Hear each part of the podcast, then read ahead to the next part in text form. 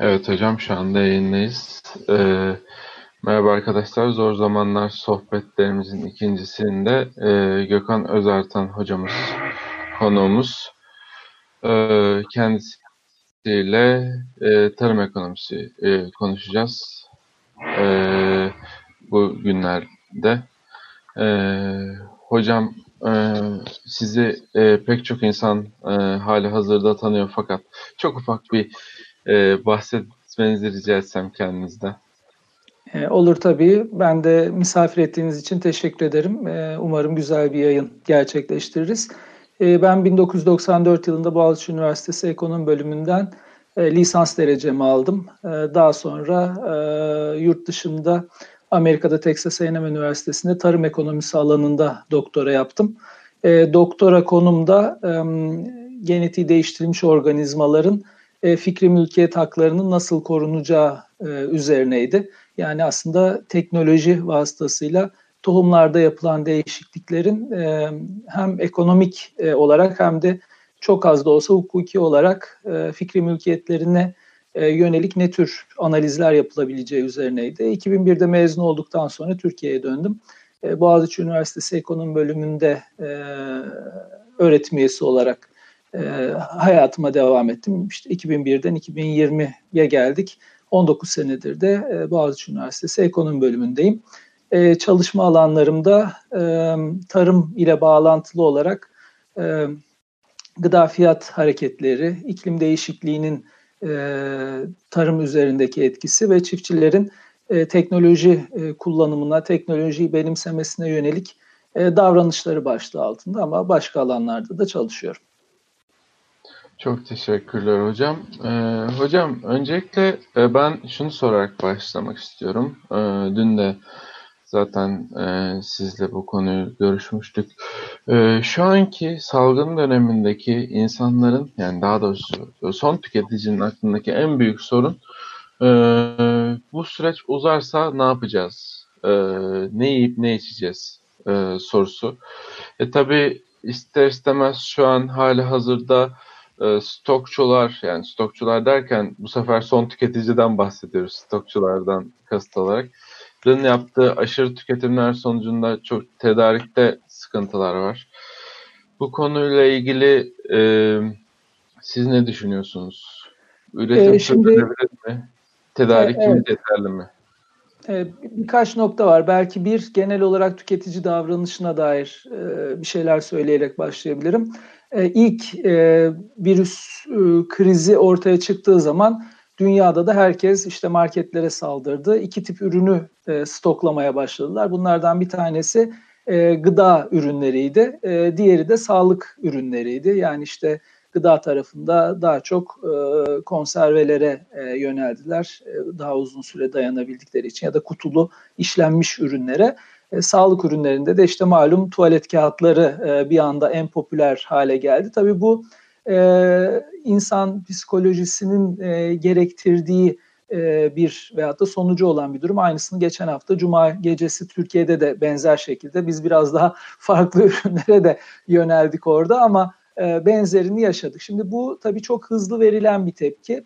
E, yurt dışında daha sonra takip eden e, gelişmelere baktığınız zaman biz Türkiye olarak biraz geriden geldiğimiz için özellikle yurt dışında ne olduğuna vurgu yapmak istiyorum ki o geriden geliş çerçevesinde benzer tablo ne kadar Türkiye'ye yansıyacak. İşte Avrupa'ya da baksanız, e, İspanya'sına da, işte Birleşik Krallığa da, İtalya'ya da, Amerika'ya da baksanız bir anda marketler e, aşırı tabii e, ürünlerin, tarım ürünlerinin, gıda ürünlerinin talebine e, e, maruz kaldı.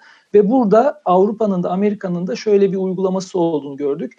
E, gıda alışverişine gitmekte herhangi bir kısıtlama yok e, ama aileden bir kişiyi seçiyorsunuz. Sürekli olarak o kişinin gitmesi lazım. Mesela İspanya örneği böyleydi. Markete giriyorsunuz, markete girdiğiniz zaman da bir üründen bir kutu bir paket almanıza izin veriyor. Yani 5 paket makarna alamıyorsunuz ya da işte ne bileyim yarım bir kiloluk kıyma paketleri varsa bir paketi alabiliyorsunuz. Yani orada e, o e, aşırı talebi e, asimetri oluşturmaması için çünkü nihayetinde daha e, gelir seviyesi yüksek olan onu stoklamaya daha müsait. Ama gelir seviyesi düşük olan da bu sefer market rafında bir şey bulamayacağı için insanlar arasında öyle bir e, ayrım e, ortaya çıkma durumunda. Onlar bir şekilde çözdüler. Şimdi Türkiye özeline gelecek olursak e, Türkiye o ülkelerden biraz daha farklı. Biz birçok üründe dışa bağımlı olmadan e, hayatımızı sürdürülebilir e, durumdayız. Yani hem tahıllar ki burada çok kritik olduğunu görüyorsunuz. Yani insanlar hemen e, ekmeklere, unlu ürünlere yöneliyorlar. Bizim tahıllarda e, yurt içine yetme oranımız e, yeterli seviyede veyahut da yeterli seviyeye yakın. E, et, süt ürünleri biraz daha farklı bir dünya ama orada da kötü bir e, tablo söz konusu değil. E, bir de zaten aşırı et tüketmememiz gerekiyor. Belki de yani hem çevre etkileri hem sağlık etkileri açısından. Yani Türkiye'de gıda ürünlerinin e, üretilmesi tarafında, tarım ve gıda ürünlerinin üretilmesi tarafında çok ciddi bir problem yoktu. Yani kriz dönemine kadar. Ama şimdi çok farklı bir noktaya geliyoruz. Yani önemli ürünlerin ya hasatları ya ekimlerinin dönemi içerisindeyiz. Dolayısıyla bu kriz çerçevesinde, sokağa çıkma yasakları çerçevesinde üretimin e, şu veya bu şekilde genel olarak e, e, durması veyahut da çok azaldığı bir dönemde nasıl bir tablo bizi karşılayacak onun biraz çalışılması lazım. Siz bir noktaya daha değindiniz o da lojistik tarafı. Bence kritik noktalardan bir tanesi bu. Çünkü özellikle İstanbul gibi çok büyük bir şehrin olduğu e, Türkiye'de e, tarımsal üretim İstanbul'un kısmi olarak da olsa bir tarımsal üretim var ama özellikle işte Antalya'dan, Adana'dan e, uzak mesafeler ile e, tarım ürünleri İstanbul'a benzer şekilde yine Ankara'ya da İzmir'e de taşınabildiği için Ege yine biraz daha farklı. Yani İstanbul daha ön plana çıkıyor. Burada lojistik problemleri ortaya çıkmış durumda. Maliyetler çok artmaya başlamış durumda. Çünkü kamyonları e, Antalya'dan Adana'dan İstanbul'a yolluyorsunuz ama onlar eskiden geriye dönerken bir şeyleri o bölgelere getirebilirken veyahut da yol üstünde başka bir ürünü alıp gelirken şu an onu yapamaz durumdayız. Çünkü ülke genelinde bir üretim tarafında yavaşlamaya gitmiş durumdayız. E, bu da maliyetleri arttırır hale geliyor. Yani özetle Türkiye için e, benim e, kişisel düşüncem Avrupa'nın veyahut da Amerika'nın yaşadığı boyutta ciddi bir e, tarımsal üretim veyahut da gıda ürünü sorunu şu an için yok. Ama e, bu e, kriz ne kadar sürecek, e, ne kadar daha e, biz böyle bir e, hayatı sürdürmeye devam edeceğiz. Bunun biraz daha planlı programlı bir şekilde e, sürdürülmesi lazım. Yani hocam şöyle bir durum var aslında. Bugün bizi esas endişelendirmesi gereken üretimin kendisi değil, bunun operasyonel yani şehirlere taşınma tarafı. İstanbul gibi büyük bir şehirden bahsettik. Peki hocam, e, sizin e, bu konuyla alakalı e, şöyle bir gözleminiz var mı? Olası bir gıda enflasyonu ne kadar kapıda? Maliyetler artıyor, evet. Ama bu ne kadar yansıyacak? Ve bu konuda da yani temel gıda konusunda da en azından ya da bakliyatlar hususunda belki tahıllar hususunda e, maskede yapıldığı gibi bir süreç e, izle, izleyebilir miyiz? Böyle bir sinyal var mı? Yani hem Türkiye üzerinde soruyorum hem global olarak soruyorum. Çünkü e, planlama hayati önem taşıyor dediniz ve e, tüketici davranışına bırakılamayacak kadar kritik zamanlardan geçiyoruz. Bu konuda e, sizin fikriniz ne? Ne öngörüyorsunuz? E, evet, şu, an e, aslında e, insanlık tarihinde de belki bu kadar büyük ölçekte yaşanan bir krizle karşı karşıyayız. Yani bütün dünyayı çok geniş ölçekte etkileyen bir krizle karşı karşıyayız. Bundan önce daha küçük boyutta da olsa, e, kimisi aslında çok da küçük değildi, başka krizler de yaşanmıştı. Şimdi onlardan alınabilecek bazı dersler var. İşte SARS yaşandı, MERS yaşandı, e, kuş gribi vardı, domuz gribi vardı. Farklı farklı bu tür e, pandemilerin olduğu durumlara dair aslında tecrübeler var. O tecrübeler neleri gösterdi? Oralarda bir panik davranışı illa oluyor. Şu veya bu şekilde oluyor. Yani tüketici tarafında da oluyor. E, tüketici tarafındaki panik davranışının etkisi olarak da bu fiyatlara yansıyor. Yani eninde sonunda e, bu tür krizlerin bir e, fiyat seviyesindeki artışa yönelik etkileri gözlemleniyor. İşte e, daha önceki 2003'lerde e, yaşanan e, krizlerde, 2003'lerde hatta 2014'lerde yaşanan krizlerde e, mesela pirinç fiyatları bir anda fırlıyor, işte tahıl fiyatları fırlıyor. Şimdi ülkeler de tabii buna bağlı olarak politikalarını değiştiriyorlar. Mesela diyor ki e, önemli e, temel e, tarım ürünü, tarımsal emtia üreten ülkeler ihracatlarına kısıtlama getirebiliyorlar. E, ihracat vergilerini yükseltiyorlar veyahut da işte Avrupa Birliği'nde çeşitli ülkelerin bu tür davranışı olduğunu gördük. Bir anda ihracatı sıfırlayabiliyorlar. Şimdi bu tür bir davranış gerçekleştiği zaman da ne olduğunu görüyorsunuz. Bir anda e, o üretimin veyahut da fiyatların kendi seyrinin dışına çıkmaya başladığını görüyorsunuz. O dışına çıkma çerçevesinde de e, ya üretici tarafında ya tüketici tarafında olumsuz etkilerle karşı karşıya kalıyorsunuz. Bu sebeple ben planlamanın gerekirse e, kamu devleti müdahalesinin önemli olduğunu söyledim ama daha önceki tecrübeler hep bu kısıtlamaya yönelik davranışlarda olumsuz etkilerin herkes tarafından yaşandığını gösterdi.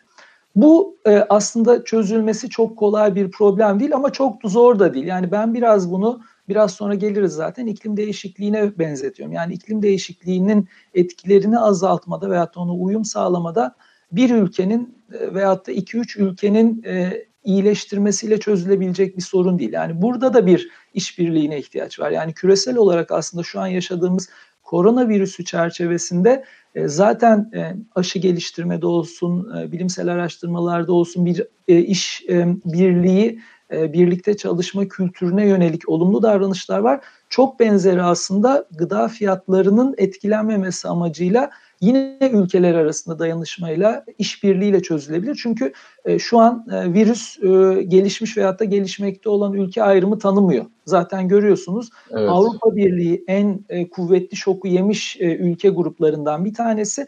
Amerika da benzer şekilde en kuvvetli şoku yemiş durumda. Yani şimdi yavaş yavaş defa Afrika etkileri var, e, Asya ülkeleri etkileri var.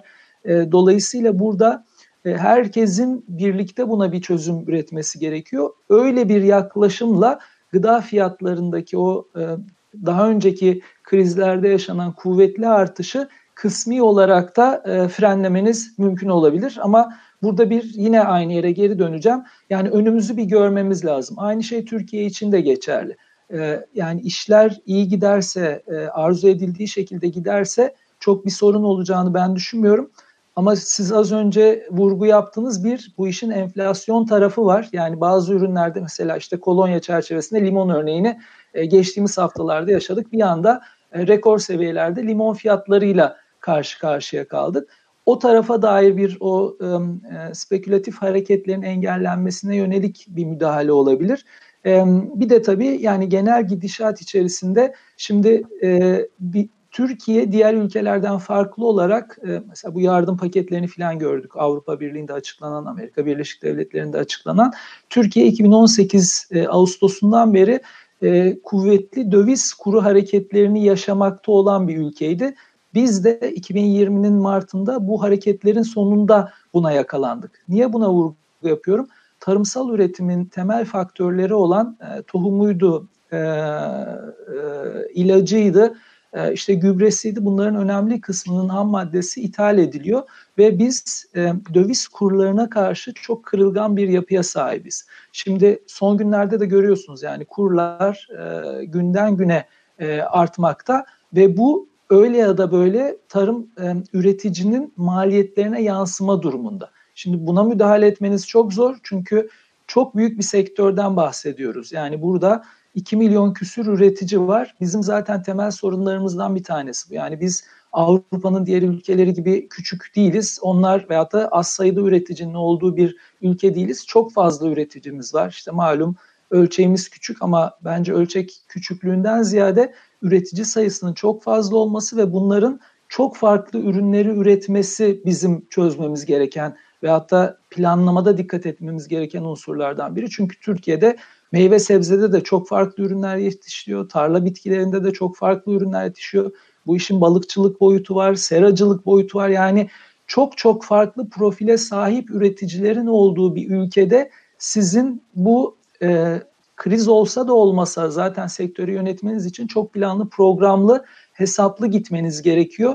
E, belki bu kriz ile birlikte e, e, bu plan programa e, verilmesi gereken önemin altı bir kere daha çizilmiş olur diye düşünüyorum. Ya umuyoruz hocam. Özellikle zaten e, son dönemde çokça duymaya başladığımız yani işte e, kolonya fiyatlarındaki artış dediniz. İşte onun haricinde e, mesela aslında belki şunun da farkına varmak gerekiyor. E, dezenfektan diyoruz. Dezenfektanın ham maddesi etanol, e, şeker pancarından üretilebilen e, bir ham madde. Yani e, aslında diğer ikinci sanayi ürünleri, üçüncü sanayi ürünleri dediğimiz şeylerin de temelinde tarımsal ham maddeler yatıyor. Dolayısıyla tarımda planlama gün geçtikçe daha önem kazanıyor. Peki e, sizin bir e, akademisyen olarak gördüğünüz şu anda gerçekleşmeye başlayan e, salgınla alakalı alınan tarımda bir planlama, bir programlama tedbiri var mı? Yoksa yine yapılacak deyip e, görmediğimiz günlerden mi geçiyoruz? E, ben e, orada e, bakanlığın yakın zamanda yapmış olduğu çeşitli uygulamalar var. İşte tohum tarafında, fide tarafında ücretsiz tohumların dağıtılması gibilerinden oraya bir müdahale var. Şimdi burada zaten bakanlık özellikle perakende ile birlikte çok yakın çalışmak durumunda ve ben çalıştıklarını da biliyorum. Çünkü zaten o nakliye işini perakendenin yani tüketicinin e, tarım ürünlerine ve gıdaya erişimini e, kısıtladığınız zaman veyahut da iyi yönetemediğiniz zaman bütün sistemin çöktüğünü görüyorsunuz. Şu an için iyi gidiyoruz. Yani ben de alışverişimi marketten yapıyorum. Raflar dolu. E, herhangi bir ürünün e, e, markete ulaşmasında, tüketiciye ulaşmasında herhangi bir sorun yaşanmıyor. Şu ana kadar ben iyi gittiğimizi düşünüyorum. Az önce ama birkaç noktaya vurgu yapmaya çalıştım. Bir tanesi şimdi ya bazı ürünlerin hasatının olduğu bir dönemdeyiz ya da bazı ürünlerin ekiminin gerçekleşeceği bir dönemdeyiz. Hı hı. Ee, bakanlık yine e, mesela tarım işçileri ki bence en kritik noktalardan bir tanesi. E, Türkiye e, özellikle hem e, üretim tarafında hem hasat tarafında yoğun olarak iş gücü ihtiyacı olan bir ülke. Dünyada da benzer şekilde yani e, mekanizasyon orada biraz henüz arzu edilen teknoloji seviyeye gelmediği için yoğun olarak insan gücüyle siz e, üretim tarafını, hasat tarafını gerçekleştiriyorsunuz. Orada da mesela bakanlık çeşitli uygulamalara gitti. Yani e, tarım işçilerinin hem e, farklı şehirlere gitmesinde hem e, sokağa çıkmasında, tarlaya, işte bağ bahçeye gitmesinde istisnalar olduğunu söyledi. Dolayısıyla e, bence atılan adımlar önemli ama ısrarla vurguladım işin ekonomik boyutunu göz ardı etmememiz gerektiği. Çünkü girdi maliyetleri, işçilik bunların hepsi kritik e, şeyler, e, e, maliyet kalemleri.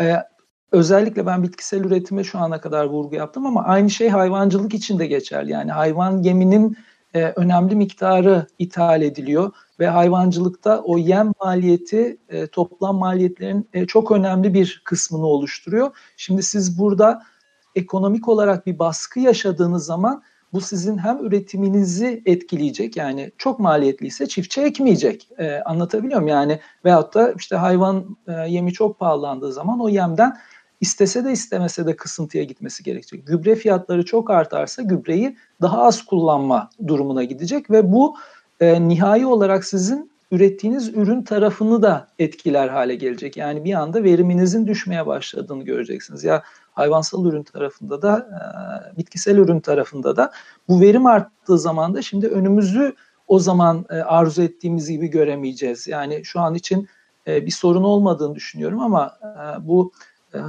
döviz kuru baskısıyla veyahut da işte ne bileyim işçilik tarafında arzu edilen e, seviyeler yakalanmazsa orada e, problemler ortaya çıkabilir diye düşünüyorum.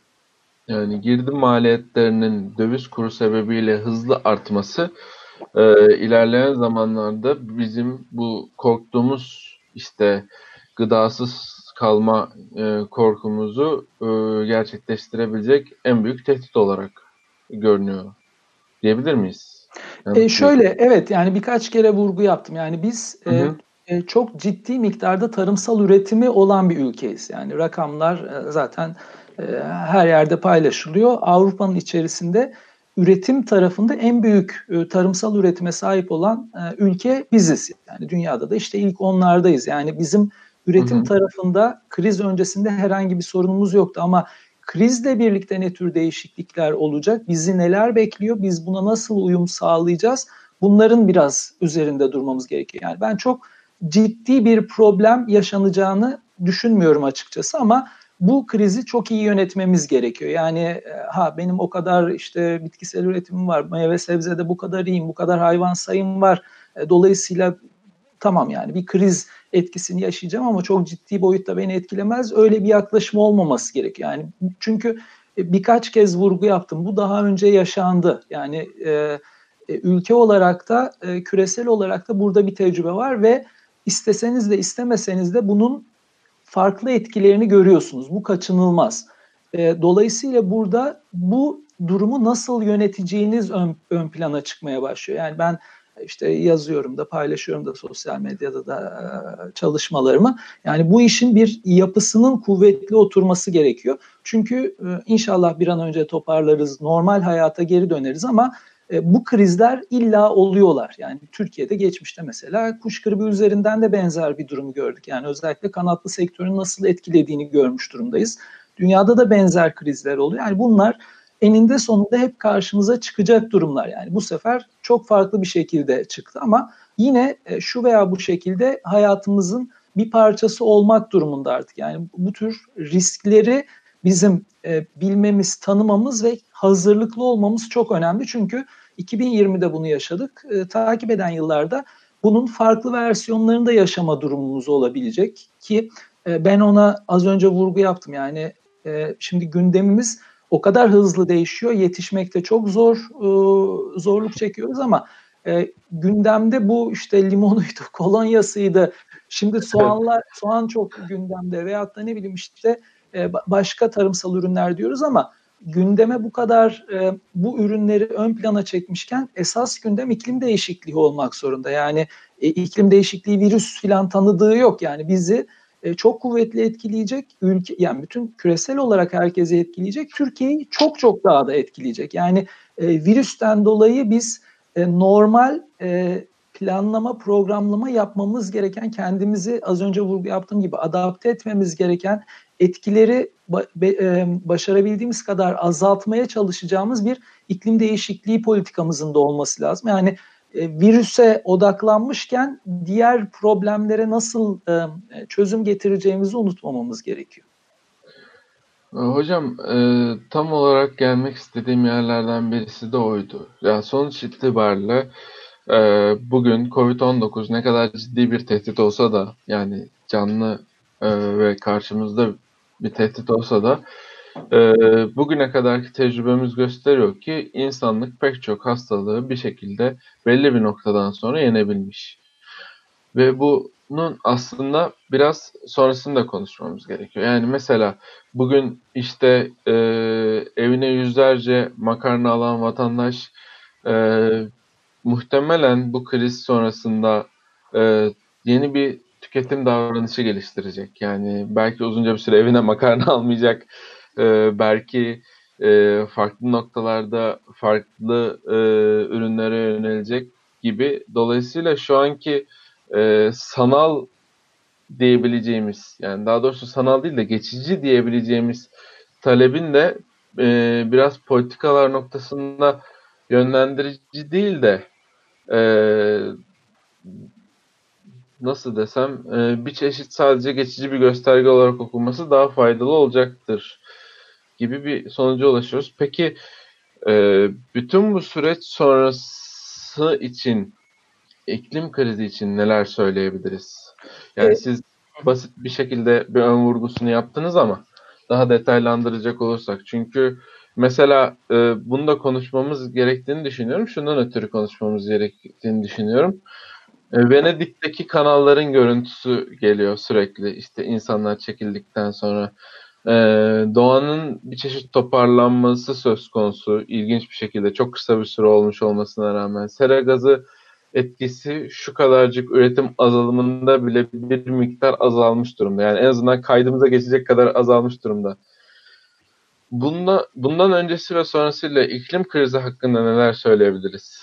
Ee, birkaç noktaya vurgu yaptınız. Ben e, onlara değinmeye çalışayım. Şimdi bir tanesi e, haklısınız. Yani biz bugün buraya geldik. E, sadece e, korona çerçevesinde değil, e, temel olarak ama bireylerin e, ve e, firmaların davranışları bunda çok etkili. Yani biz hayatımızı hem birey olarak tüketim tarafında ne kadar e, sürdürülebilir bir şekilde verdiğimiz kararlarla hayata geçiriyoruz. Yani yediğimiz içtiğimizin e, hem e, o karbon ayak izinin nasıl olduğuna ne kadar dikkat ediyoruz ki bu alan biraz daha e, insanların farkındalığının artmaya başlamış olduğu bir nokta. Yani bazı ürünlerin mesela e, etiketlerinde karbon ayak izinin ne olduğu e, ortaya çıkıyor. Veyahut da biz e, ne tükettiğimizi ne kadar bilinçli bir şekilde gerçekleştiriyoruz. Yani markete gideyim işte karnımı doyuracak, beslenecek bir şeyler alayım mı yoksa e, orada dikkatli bir tercih mi yapıyorum, bilinçli bir tercih mi yapıyorum? Birey tarafında bu önemli. Çünkü hepimiz bu dünyayı paylaşıyoruz. Hepimiz bu kaynakları tüketiyoruz ama e, kendi çocuklarımıza, torunlarımıza takip eden nesillere nasıl bir dünya bırakacağız? Bu e, bizlerin kararıyla gerçekleşecek bir durum. Çünkü işte e, nüfusumuz artıyor. 2050'ye doğru 10 milyarlara çıkacağız. E, dünya üzerinde bir kaynakları nasıl kullandığımıza dair ciddi bir sorunla şu anda karşı karşıyayız. Önümüzdeki yıllarda bu çok daha ciddi boyutlara gelecek. Yani bireylerin kararları burada çok önemli. Ama aynı şey firmaların kararları için de geçerli. Yani firmalar e, yani derslerde öğrettiğimiz gibi kaçınılmaz olarak sadece karı maksimize etmeye çalışan e, organizasyonlar mı, yapılar mı yoksa bunlar elbette yani temel motivasyonları para kazanmak, kar etmek olacak ama bunu ne kadar doğa dostu bir şekilde yapıyor. Onlar da kendilerinin karbon ayak izinin ne olduğunu ne kadar e, bilinçli bir şekilde gerçek gerçekleştiriyor. Bu da önemli bir soru. Yani e, şimdi ben de bir sürü toplantıya katılıyorum. İşte e, internetten takip ediyoruz e, veyahut da e, yazılı görsel basından takip ediyoruz. Sosyal sorumluluk projesi altında çeşitli projeler var ama bunlar ne kadar hakikaten bilinçli olarak tasarlanmış ne kadar da böyle geçici bir proje başlıyor, bitiyor. Sonra başka proje başlıyor, bitiyor. Ve bunların etki analizleri ne kadar gerçekleştiriliyor? Bu da bir sorun. Yani birey tarafında da bizim aslında daha bilinçli olmamız gerekiyor. Firma tarafında da aynı şey kamu tarafı için de geçerli. Yani kamu da e, devlet politikaları üretilirken ne kadar bunu bilinçli yapıyor, ne kadar sürdürülebilirlik uzun vadeye bunu yayıyor. Bunların hepsi önemli. Yani Türkiye'de bunları konuşmak çok zor çünkü e, dediğim gibi gündem o kadar hızlı değişiyor. Kısa vadeli problemlere o kadar fazla yoğunlaşmış durumda ve onlara çözüm üretme durumundayız ki e, bir türlü orta vadeyi düşünebilir hale dahi gelemiyoruz. Yani uzun vadeyi unuttum zaten. E, oraya gelmemiz çok daha zor ama e, şu kısa vadeden orta vadeye bile bu dediğim paydaşlar tarafından geçilebilse çok önemli olacak. Şimdi diğer sorunuz iklim değişikliği bizi çok kuvvetli bir şekilde etkileyecek. Bütün dünyayı etkileyecek. Türkiye e, yer aldığı e, Akdeniz Havzası'nın içinde olmasından dolayı bizi daha da önemli şekilde etkileyecek. Biz çok farklı ürünlerin üretildiği bir ülkedeyiz. Yani 50'den fazla e, üründe dünyanın en büyük 10 üreticisinden bir tanesiyiz. E, tarım sektörünün büyüklüğüne vurgu yaptım ama bu işi verimsiz bir şekilde yapıyoruz. Yani ne araziden çok verimli bir şekilde e, faydalanıyoruz ne iş gücünden çok e, e, verimli bir şekilde faydalanıyoruz. Yani zaten iklim kriziyle karşı karşıya kaldığımız noktada da biz hacim olarak büyük ama verim tarafında problemler yaşayan bir sektörle bu iklim değişikliğine mücadele etme durumundasınız. Şimdi bunun bir e, yol haritasının olması lazım. Yani nasıl bireylerin bir kendilerine yol haritası çizmeleri gerekiyorsa işte geleceğim nedir, kariyerim nedir, ben hayattan ne bekliyorum, ne yapmaya çalışıyorum. Değil mi? Aklınızda fikirler olur, hedefleriniz hı hı. E, ara hedefleriniz olur. Hayata bu şekilde yaklaşmanız gerekiyor. Evet. Benzeri aslında iklim e, politikaları için de geçerli olması gerekiyor. Şimdi Türkiye'nin gündemine gelmiş durumda. Yani bunu e, kamuda vurgu yapıyor, sivil toplum örgütleri de yapıyor, akademi de vurgu yapıyor, firmalar da yapıyor. Herkes iklim değişikliğinin ciddiyetinin farkına varmaya e, başlamış durumda. Ama ben hala bunun yeterli olmadığını düşünüyorum. Yani bizi çünkü e, hem e, e, e, karbon salımı tarafında hem kaynak tarafında çok ciddi problemler bekliyor. Yani Türkiye e, az önce tarımsal üretimin ne kadar kritik olduğuna, sektörün Türkiye için ne kadar kritik olduğuna vurgu yaptım ama çok ciddi su problemi yaşayan ülkelerden bir tanesiyiz. Yani işte siz mesela az önce şeker pancarına vurgu yaptınız. Yani Konya tarafına baktığınız zaman kaç metrelere inildi, inildi artık su evet. çıkartmak için. Yani sürekli daha derine, daha derine, daha derine bu bir noktada hem sizin ürettiğiniz ürünlerin e, e, özellikleri çerçevesinde hem sizin kaynaklarınız çerçevesinde vermeniz gerekecek kararlar e, ortaya çıkacak. İkincisi girdi kullanımı çok kritik. Yani az önce ben hep şeye vurgu yapıp durdum. E, maliyetler çok yükseliyor. Hı hı. Döviz kuruna e, karşı kırgınlıklar var. Ekonomik kırgınlık, e, kırılganlıklar var affedersiniz. E, kurlara karşı ekonomi geneline, geneline karşı kırılganlıklar var dedim kırgınlıklar da fena bir laf olmadı aslında. aslında Ama çok oldu yani oraya. Bu kır, kırılganlıklar çerçevesinde bu işin bilinçli bir şekilde yani bir politika çerçevesinde olması lazım. Bir örnek vereyim. E, diyeceksiniz ki ya hocam bu kadar e, vurgu yapıyorsun plan program. Mesela Almanya'nın bir iklim değişikliği strateji planı var. E, internette var gidip okuyabilirsiniz. Kendine hedefler koymuş durumda. Mesela organik tarıma yönelik kendi hedefleri var. Yani organik tarımın daha e, üreticinin disipline edildiği bir e, şey olmasından dolayı, üretim yöntemi olmasından dolayı kullanmanız gereken kimyasallar belli, miktarları belli, e, kendi eksiklikleri, e, noksanları olsa da e, çiftçinin e, ara ara denetlendiği, ürünün e, belirli standartları sağlamasının zorunlu olduğu bir üretim yöntemi olması bakımından ben buna vurgu yapıyorum. Onu söylüyor. Buna enerjiyle de ilişkilendiriyor. Yani bizim tarımsal maliyetimizin en önemli e, kalemlerinden bir tanesi yine enerji maliyetleri. Yani çok kuvvetli miktarda e, mazot kullanmanız gerekiyor. Yani bunu traktörde de kullanıyorsunuz, pompada da kullanıyorsunuz. Bu kadar kuvvetli enerji, yüksek enerji maliyetinin olduğu bir yerde ki Türkiye e, enerjisinin önemli miktarını e, ithal etmek durumunda e, yenilenebilir enerji mesela yine ön plana çıkıyor. Çünkü bu daha do- doğa dostu bir şekilde kullanabileceğiniz kaynak. Yani burada bir sürü parçalar var. E, bizim iklim stratejisine hazırlık belgelerimiz var ama yani hayata geçirilebilir, uygulanabilir yol haritalarına da ihtiyacımız var. Bu haritalar olduğu müddetçe iyileştirmeler yapacağız. Yani ısrarla ben o kurumsal altyapının ne kadar önemli olduğunu vurgu yapmaya çalışıyorum. Yani bir planınız, programınız olması lazım, yol haritanız olması lazım. E, bu bağlayıcı da olması lazım. Yoksa dünyanın her yerinde, Türkiye'de de bir rapor çıkıyor, bir e, e, belge hazırlanıyor, işte e, planlar yapılıyor, programlar yapılıyor ama bunların etki analizleri de eksik. Yani daha önce takip etmiş olduğunuz politikalar ne kadar işe yaradı? Kime ne faydası oldu? Değil mi? Yani en basitinden e, Türkiye'de tarımsal destekler için de aynısı. Yani miktar olarak kuvvetli rakamları e, veriyoruz. E, üretici sayısı çok fazla, üretilen ürün çok fazla ama bunun etki analizi ne kadar yapılıyor? Diğer alanlar için de geçerli bu. Yani sadece mesela işte Merkez Bankası gıda fiyat enflasyonunun 10 küsür yıldır artmakta olduğunu söylüyor. Buna yönelik ne tür çözümler üretiyorsunuz siz? Yani o yapıdaki eksikleri, noksanları iyileştirmeye yönelik yaptığınız hamleler neler? Yani o kurumsal yapıyı bir şekilde oturtmanız gerekiyor. Yani Türkiye tarımı çünkü şu veya bu şekilde ciddi yapıda iyileştirmelere ihtiyaç duyuyor. Bu iyileştirmeleri yapabilmek için de hem yol haritası önemli hem o kurumsallaşma yani sizin kaynakları nasıl kullandığınız da önemli. Özellikle kamu tarafında sadece kamu değil bütün paydaşlara vurgu yapıyorum. E, kamunun da bir e, o etki analizini yapması lazım. Belki e, kendimiz öz eleştiri açısından akademinin de aynı şeyi yapması lazım. Özel sektöründe tüketicinin de sivil toplum örgütünde yani herkesin ne yapıyorum, ne ediyorum, neyi daha iyi yapabilirim şeklinde düşünerek ilerlemesi gerekiyor. Hocam e, son olarak bir de e, şunu sormak istiyorum size. Üreticiyi konuştuk, politikaları konuştuk. Peki son tüketici gerek Covid ile alakalı süreçte e, gerekse sonrasında neler yapabilir?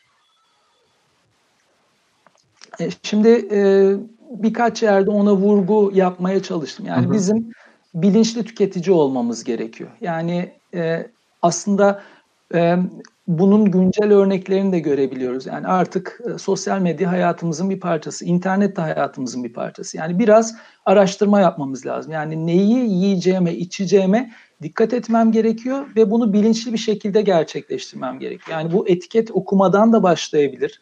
İşin sağlıklı beslenme tarafında da olabilir. Üretilen ürünün nasıl üretildiği ile alakalı da olabilir. Yani belki tercihinizi A firması B firmasının ürünü varken daha bu işi ekolojik doğa dostu bir şekilde yapan o karbon ayak izine dikkat eden firmanın ürünlerine yönlendirmeniz gerekiyor. E, hepimize düşen ödevler var burada. Yani bizim de belki dersimizi daha dikkatli çalışmamız gerekiyor. Yediğimiz içtiğimizin ne olduğu, nasıl üretildiği, nasıl o market rafına, pazar tezgahına geldiğini bilmemiz gerekiyor.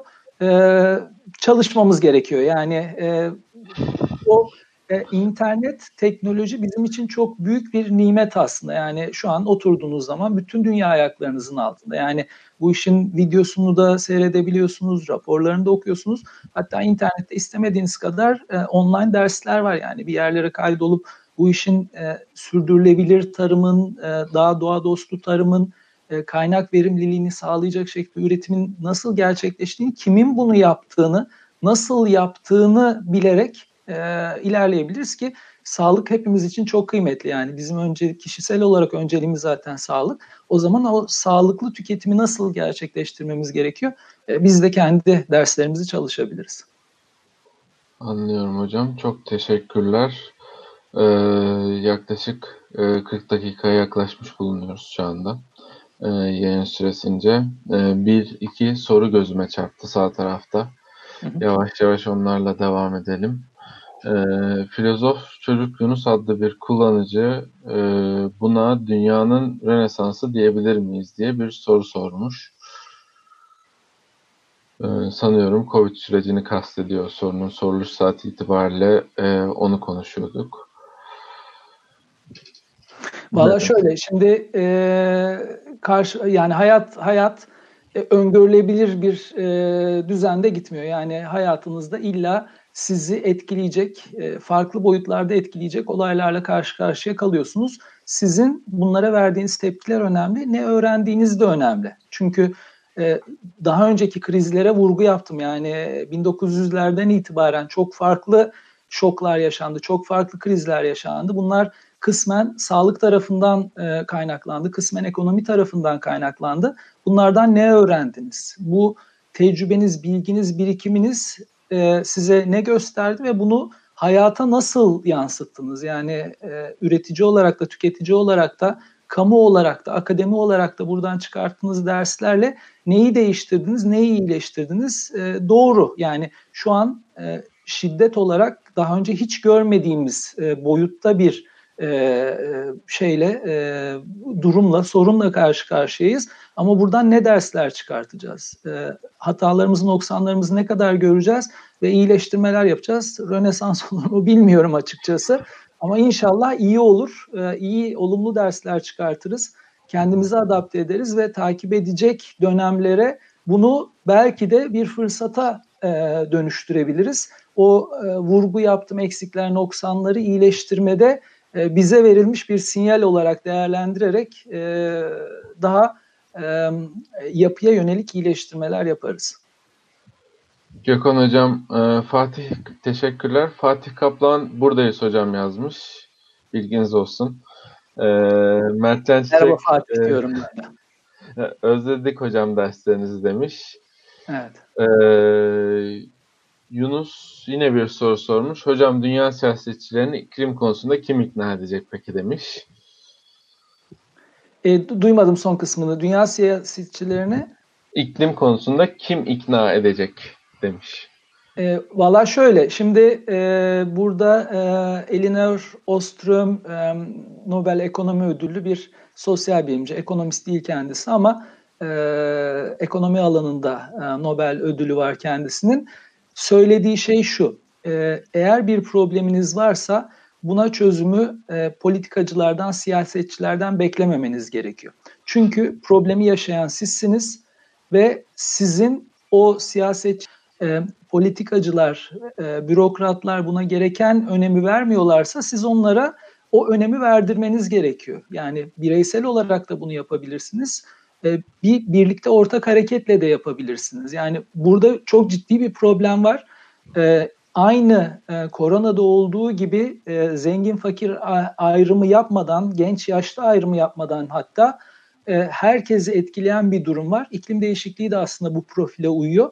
Dolayısıyla bizim bunu politika yapıcıların gündeminin ön planına çıkartması için baskı yapmamız gerekiyor. Çünkü nihayetinde e, buradan e, bitkiler de etkilenecek, hayvanlar da etkilenecek, insanlar da etkilenecek. Hepimiz bundan etkilenir hale geleceğiz ama bir de hayatın gerçekleri var tabii. Yani böyle e, şey e, bilgisayar karşısında bunları söylemek çok kolay. E, ama iş politika yapmaya geldiği zaman orada öncelikler değişiyor. Çıkarlar değişiyor. Çıkar çatışmaları ortaya çıkıyor. Yani teoride bunları söylemek çok kolay ama hayatın da kendi gerçekleri, kendi dinamikleri var. farklı düzenler var orada. İşte oralara nasıl müdahale edilebilir? Yani o e, hayat, lobi, lobinin hayat yani kimin lobisi daha kuvvetliyse o lobinin bastırmasıyla aslında sonuçları görüyorsunuz. Dünyanın her yerinde böyle bu yani. E, ülke ayrımı yapmadan bunlara vurgu yapıyorum. O zaman bizler bireyler olarak bunu gündemin ön planına nasıl e, itebiliriz, e, nasıl buna vurgu yapabiliriz onu biraz düşünmemiz gerekiyor. Teşekkürler hocam. Tuğçe Kurtulan'ın bir sorusu var. Ee, hemen okuyorum. Kriz süreci nihayete erdiğinde tarım ekonomisinde olumlu adımlar atılacağını düşünüyor musunuz? Sizce alınması gereken öncelikli önlemler nedir? E, şimdi bu e, sektör çok büyük e, ve genel olarak ekonomi politikalarına baktığınız zaman bu tür şoklar yaşandığında bir çok hızlı müdahale etme durumunu söz konusu ama e, bu ben mesela e, örnekler verdiğim zaman e, şöyle diyorum, sizin sağlığınızda bir ciddi bir sağlık probleminiz var. Sağlık problemi ile karşı karşıya kaldığınız zaman biz Türkiye'de e, işi çok pratiğe götürüyoruz. Doktora gidip e, işte doktor bey, doktor hanım bana antibiyotiği yaz diyoruz. Veyahut da bana hızlıca hapı ver diyoruz. Halbuki sizin sağlık sorununuz yani o sonuçla karşı karşıya kalmanızın sebebi ne? Bir, beslenmenize dikkat etmiyorsunuz. Stres altında yaşıyorsunuz egzersiz, spor yapmıyorsunuz. Siz şimdi bunları yapmadığınız durumda bir sonuçla karşı karşıya kaldığınızda hadi bana hapı ver, ben hapımı alayım ve bunu çözeyim dediğiniz zaman o günü kurtarırsınız ama o yapıdaki problemi çözemezsiniz. Dolayısıyla çok hızlı, çok pratik e, e, çözümler üretebilirsiniz ama esas siz o sizi o noktaya getiren yapıya yönelik iyileştirmeleri yapma, yapmak durumundasınız. Tuğçe'nin sorusunun ee, yani aslında e, bunun raporları var. Ben de ortak yazar olduğum raporlar var. İnternet sayfamda da var bu raporlar. Oradan erişebilirsiniz. Burada yapının ciddi problemleri var. Yapı kırılgan bir yapı. O kırılganlığı nasıl iyileştireceksiniz? Oralara e, çözümler üretmeniz lazım. Birkaç tanesine değindim. Bir tanesi e, özellikle girdi tarafında biz ithalata çok bağımlı olduğumuz için buradan bir kırılganlığımız var. İki, verim tarafına vurgu yaptım sektör büyük, e, hacim olarak çok büyük ama çok verimli bir şekilde yapmıyoruz. Üçüncüsü e, tipik yani kısa vadede yine çözemeyeceğiniz bir problem çiftçinin profili. Dünyanın her yerinde olduğu gibi Türkiye'de de yaşlanmakta olan bir çiftçi profili var ve eğitim seviyesi düşük. Dolayısıyla şimdi hep teknolojiye, yeniliklere, inovasyona vurgu yapıyoruz. Bu çiftçi profili ne kadar bunu e, hayatına geçirebilecek? O da önemli bir soru. Finansal okuryazarlık çok önemli. Yani e, bırakın çiftçiyi Türkiye'de e, insanların finansal okuryazarlık seviyesi dahi düşükken dünyada da düşük. E, ama özellikle üretici profiline baktığınız zaman orada çok ciddi daha da ciddi bir boyuta işin vardığını görüyorsunuz. Bunun gibi yani sıralama yapabilirsiniz. Başka alanlar da var. Şimdi vakit açısından hepsine değinmeyeyim ama temel problemler bir verim tarafı İki, e, hem ARGE tarafına biz Türkiye'de çok e, ağırlık vermiyoruz. Yani tarımın e, genel olarak ARGE'ye ayrılan bütçe ve Türkiye içerisindeki ARGE faaliyetleri yeterli değil. E, bilim bizim için en kritik noktalardan biri. Yani bütün bu iyileştirmelerin gerçekleşmesi için bilime ihtiyacımız var. Bir de yayım tarafı var. Yani e, bilgiyi üreteceksiniz ama üretilen bilginin üreticiye aktarılması önemli. Üreticinin de bunu hayatına geçirmesi önemli. Yani o sebeple ben ısrarla yapıda iyileştirmeler gerektiği ne vurgu e, yapıyorum. Çok teşekkürler hocam. Ee, İrem Özyurt'un bir sorusu var. Ee, petrol fiyatlarının düşüşü tarımsal üretimde maliyetlere ve dolayısıyla tüketici fiyatlarına yansır mı? Ee, şimdi e, bu önemli bir soru aslında. Ee,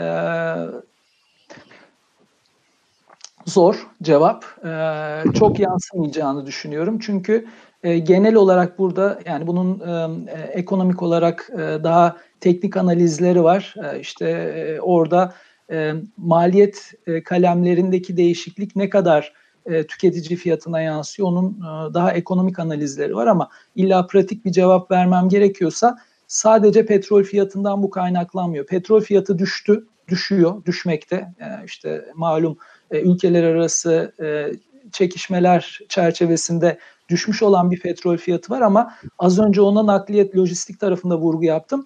Çok farklı bir problem karşınıza çıkıyor. Yani petrol fiyatı veyahut da işte akaryakıt fiyatları düştü ama buna karşılık e, nakliye tarafında işte Antalya'dan, Adana'dan, İstanbul'a gelen kamyonlar boş geri dönünce bu sefer farklı bir sebeple sizin maliyetleriniz artmış durumda. Anlatabiliyor muyum? Yani çok fazla faktörün olduğu bir e, iç içe geçmiş etkileşimleri olan faktörlerin olduğu bir durumda sadece bir faktördeki değişiklik nihai olarak tüketici fiyatlarına yansıyor mu?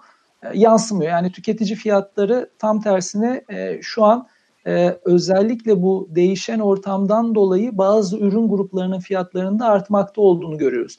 Ama burada tatsız bir durum var. Burada organize olmaktan, organize olamamaktan dolayı en çok olumsuz etkilenen kesimlerden bir tanesi de üreticiler. Yani o hani az önceki soruda yapıya vurgu yaptım. O yapının en önemli ayaklarından bir tanesi örgütlenme. Çiftçiler örgütlenmede çok e, çeşitli sebeplerden dolayı ekonomik, hukuki, e, sosyal, e, e, kültürel bazen de sebeplerden, politik sebeplerden dolayı o örgütleri biz bir türlü etkin bir şekilde çalıştıramadığımız için e, o örgütlenmemeden dolayı da e, her ne kadar e, petrol fiyatları düşse de bu üreticiye çok fazla yansımıyor. E, zaten e, basında da takip ediyorsunuz yani işte çok farklı alanlarda üretim yapan bir sürü üretici arzu ettiği fiyatları e, bir türlü yakalayamıyor. Yani marketlerde, pazarlarda tüketici fiyatları artmakta ama üretici bu artıştan e, olumlu bir şekilde etkilenemiyor. Şimdi bu zor bir soru çünkü herkesin kazanabileceği bir dünya ne yazık ki yok. Yani hem üreticinin hem tüketicinin aynı anda kazanabileceği, herkesin mutlu olabileceği bir dünya yok ama birlikte mutlu olabil olabilecekleri bir dünya da olabilir. Bu da az önce vurgu yaptığım gibi yani üretici o küçük, çok sayıdaki ölçeği küçük üreticinin örgütlenmesiyle daha ucuza mal edebileceği, daha rahat pazar bulabileceği bir dünya olabilir. Bu nihai olarak tüketicinin de faydalanacağı bir durum. Çünkü maliyet üretim maliyetleri düştüğü zaman, üretici örgütlenebildiği zaman o uzun değer zincirindeki e, aracıların rolü daha farklı boyutlara getirilebildiği zaman kalkması manasında demiyorum ama e, biraz daha farklılaştırılması e, durumunda hem üreticinin hem tüketicinin kazanabileceği bir e, şey dünya olabilir ama gördüğünüz gibi faktörler çok fazla. Yapı çok karışık, e, içindeki aktör sayısı çok fazla. Dolayısıyla böyle e, büyük bir sektörü üretici tarafı 2,5 milyon dedim ama bunun e, işçisiyle, lojistiğiyle, perakendesiyle, finansmanıyla, komisyoncusuyla, tüccarıyla çok çok büyük bir tablo, çok fazla kişinin, aktörün bulunduğu bir dünyayı e, yönetmeniz de zorlaşıyor. O sebeple e, yapının düzgün bir şekilde oturtulması lazım ki iyi yönetilebilir bir e, e, sektörle karşı karşıya kalın. Çok teşekkürler hocam. Ee, filozof çocuk Yunus e, cevaplarımız için cevaplarınız için teşekkür etmiş. Çevreci Geek'in bir sorusu var hocam. Ee, küresel ticarette korona yüzünden gıda ticareti ne olacak sizce? Ülkeler bu ticareti durdurur mu, ambargo koyar mı? E, bunu kısmen değinmiştik aslında. Hızlıca bir daha tekrarlayayım. Daha önceki kriz tecrübelerinde bunun yaşandığını gördük. Yani ülkeler ihracatlarını kısıtladılar. E, hatta bu krizde de Avrupa Birliği ülkelerinde benzer durum olduğunu gördük. Şimdi yavaş yavaş e, esnetmeye başlamış durumdalar. Bu tür hareketler genelde olumsuz sonuçlar doğuruyor. Yani ne zaman siz çünkü hani az önce bahsettim yani her ülkede bu tarımsal üretim imkanına sahip değil. Yani siz e, kendinizi aşırı korumacı hale getirdiğiniz zaman sizden ürün alan, size bağımlı olan ülkeleri bu sefer olumsuz etkilemeye başlıyorsunuz ama yani bu e, insan doğasının bir parçası, e, politikanın da bir parçası. Yani önce kendinizi korumaya alıyorsunuz ama kendinizi korumaya aldığınız zaman da bu sefer diğer e, ülkeleri, diğer insanları etkiler hale geliyorsunuz. Şimdi orada güzel bir nokta var aslında. İşin ticaret boyutu var e, kriz o kadar farklı e, yönlerden e, ülkeleri ve insanları etkiliyor ki bir anda özellikle Çin tarafında mesela e, kriz ilk çıktığı zaman konteyner problemi ortaya çıktı. Neden? Çünkü işte büyük taşıma gemileri Çin'deki limanlarda karantina altına alındığı için dünya genelinde konteyner bulamaz hale geldiniz. Yani sizin e, bir yerlerden ürün getirmeye ihtiyacınız var fakat ortada gemi yok, ortada konteyner yok. Dolayısıyla e, resim o kadar karmaşık ki çok pratik halde e, çözümler üretmeniz de zorlaşmaya başlıyor. E, o sebeple ben ısrarla e, tabii biraz da idealist bir şekilde dediğim gibi yani teoride kağıt üzerinde keşke işbirliği olsa, keşke organize olsak diyorum ama e, çok zor bir problem tabii. E, ambargo tarafından da bahsettim. Dediğim gibi biraz daha esnetilmiş durumda. E, ama lojistik çok önemli. Bir de az önce vurgu yapmaya çalıştım ama e, laf gelmedi. Hazır unutmamadan o da aklıma geliyor. Şimdi bir de Türkiye'de e, bu krizle birlikte e, Türkiye özelinde bir de Ramazan ayına girmek üzereyiz. Yani şimdi her şey biraz daha karmaşık hale gelecek. Yani o özellikle pazar perakende tüketici tarafında bir de Ramazan etkisini görmek üzereyiz. E, o sebeple ısrarla bu işin yönetim boyutunun ne kadar kritik olduğuna vurgu yapmaya çalışıyorum. Teşekkürler hocam. Ee, Tuğçe Kurtulan ve İrem Özyurt biz size teşekkür ederiz. İzlediğiniz ve katkı sunduğunuz için. Çevreci Geek aynı şekilde e, sana da bir sorumuz daha var. E, Adalya Gökhan Derya Özer. E, hocam tarımda başarılı olan ülkelerden Hollanda çiftçilerinin bir araya gelmesiyle, Brezilya ise devlet kurumları tarafından tarımın örgütlenmesiyle başarılı olmuştur. Türkiye hangi yoldan örgütlenmelidir? Bir de var olan navlun fiyatları da çok arttı diye bir ekleme yapmış. E, evet ben ona biraz vurgu yapmaya çalıştım. E, Gökhan'ın aslında doktora tezinin konusu bu tabii. Yani kendi doktora tezine biraz burada e, vurgu yapmaya çalışmış. Şimdi şöyle genel olarak bu kopyala yapıştırla olabilecek bir şey değil. Ben buna örnek verdim. Mesela Türkiye kooperatif yapısı da kısmen Almanya'dan ödünç alınmış durumda. Ama Almanya'nın yapısını başka ülkeler uygulamaya çalışıyorlar. Başarılı olamıyor. Yani burada al sana tek reçete var. O reçete veyahut da bu formülle bu yapılır demek çok zor. Çünkü örgütlenmenin az önce vurgu yapmaya çalıştım. Ekonomik e, problemleri var. Sosyal problemleri var. Hukuki problemleri var. Organizasyonel problemleri var. Beşeri sermaye problemleri var. Yani e, burada e, detaylı çalışılmış bir yapı olması gerekiyor ama ben e, az önce başka bir soruda da vardı. Yani o e, nerelerde kuvvetli iyileştirmeye ihtiyaç var? Bence örgütlenme olmadan bunu çözmeniz çok zor. Ama e, örgütlerin e, arzu edilen seviyeye getirilmesi için e, çok kapsamlı bir e, yeniden yapılanmaya gidilmesi gerekiyor. E, o sebeple şimdi bir e, net e, cevap vermek çok zor. E, bu zorluğun başka bir sebebi daha var. Az önce ona da vurgu yapmaya çalıştım. Türkiye'de çok farklı ürünler üretiliyor. Mesela örgütlenmenin iyi çalıştığı tarımsal ürünlere baktığınız zaman katma değeri yüksek ürünlerde bunun başarılı olduğunu görüyorsunuz. Türkiye'de de birebir resim aynı. Mesela süt ürünlerinde örgütler çok başarılı oluyor. Bunun Avrupa Birliği'nde de işte Hollanda'da da örnekleri var. E, Türkiye'de de benzer şekilde yani gündemde olan başarılı adettiğimiz örgütlerin e, ürettiği ürünler de çok kritik. Aynı şey mesela tahıl ürünleri için söyleyemiyorsunuz. Yani tahılda e, daha farklı bir durum var. Tahıl kooperatifleri ya da tahıl üretici örgütlerinin dünyası bambaşka. Orada zaten örgütlenme çok pratik çalışmıyor. Ve hatta işte Yeni Zelanda'ya, Avustralya'ya baktığınız zaman orada da farklı yapıdaki yine orada süt ve süt ürünleri var. Yine et ürünleri var. Yani o ürün bazında da biraz daha e, farklı ürünlerin farklı çözümlere ihtiyaçları oluyor. O sebeple çok genel o tek reçete budur. Al bunu bütün ürünlere uygula başarılı olacaksın demek e, çok zor. Bir de Türkiye'nin yapısına da e, ısrarla vurgu yapıyorum. Yani biz hayvancılıkta da e, çok aktiviz, tarla bitkilerinde de çok aktiviz, e, meyvelerde de aktiviz, seracılıkta da aktiviz, balıkçılıkta da var. Yani bütün bunlara yönelik e, al paket budur, bunu uygula ve başarılı olacaksın demek çok zor. Anlıyorum hocam. Ee, şu an itibariyle son soruyu da e, cevapladık ve başka bir soru sanıyorum yok. Eklemek istediğiniz, vurgulamak istediğiniz e, bir şeyler var mı? Son olarak onları da sizden alalım. Arkasından kapatalım yayını yavaş yavaş. Epey detaylı konuştuk aslında. Yani hı hı. E, çok e, kötü bir noktada yakalanmadık biz bu krize.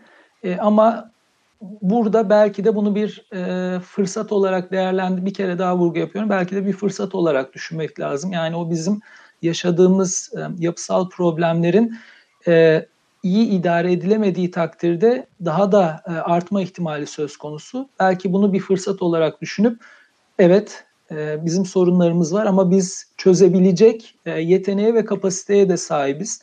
E, bunu hiç kimse inkar etmiyor zaten. Yani genelde insanlar hep e, Türkiye tarımında e, şöyle sorunlar var, böyle problemler var diyor ama e, kamu tarafında da, özel sektörde de, akademisinde de, sivil toplum örgütünde de, üreticilerde de hakikaten bir potansiyel var.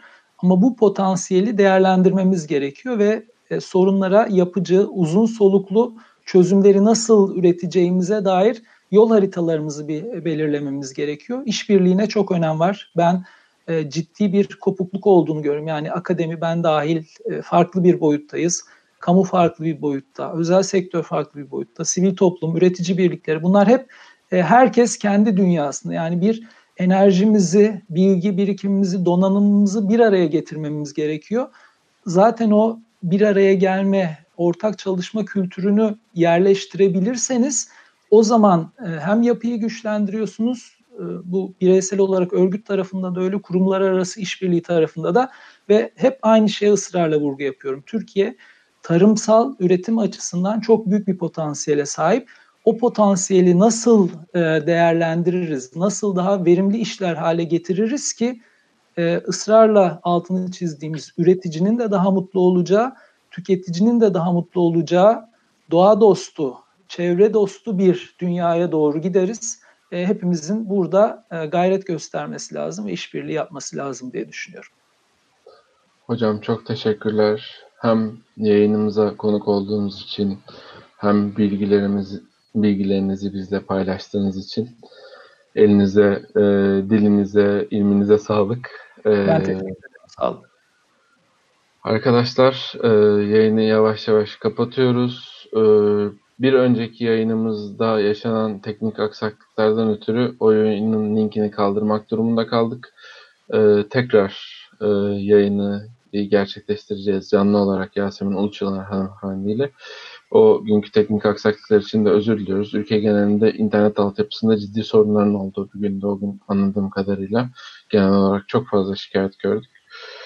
Ee, katılanlara, e, soru soranlara, katkı sunanlara her birine ayrı ayrı teşekkürler. Evde kalın, sağlıcakla kalın. Görüşmek üzere.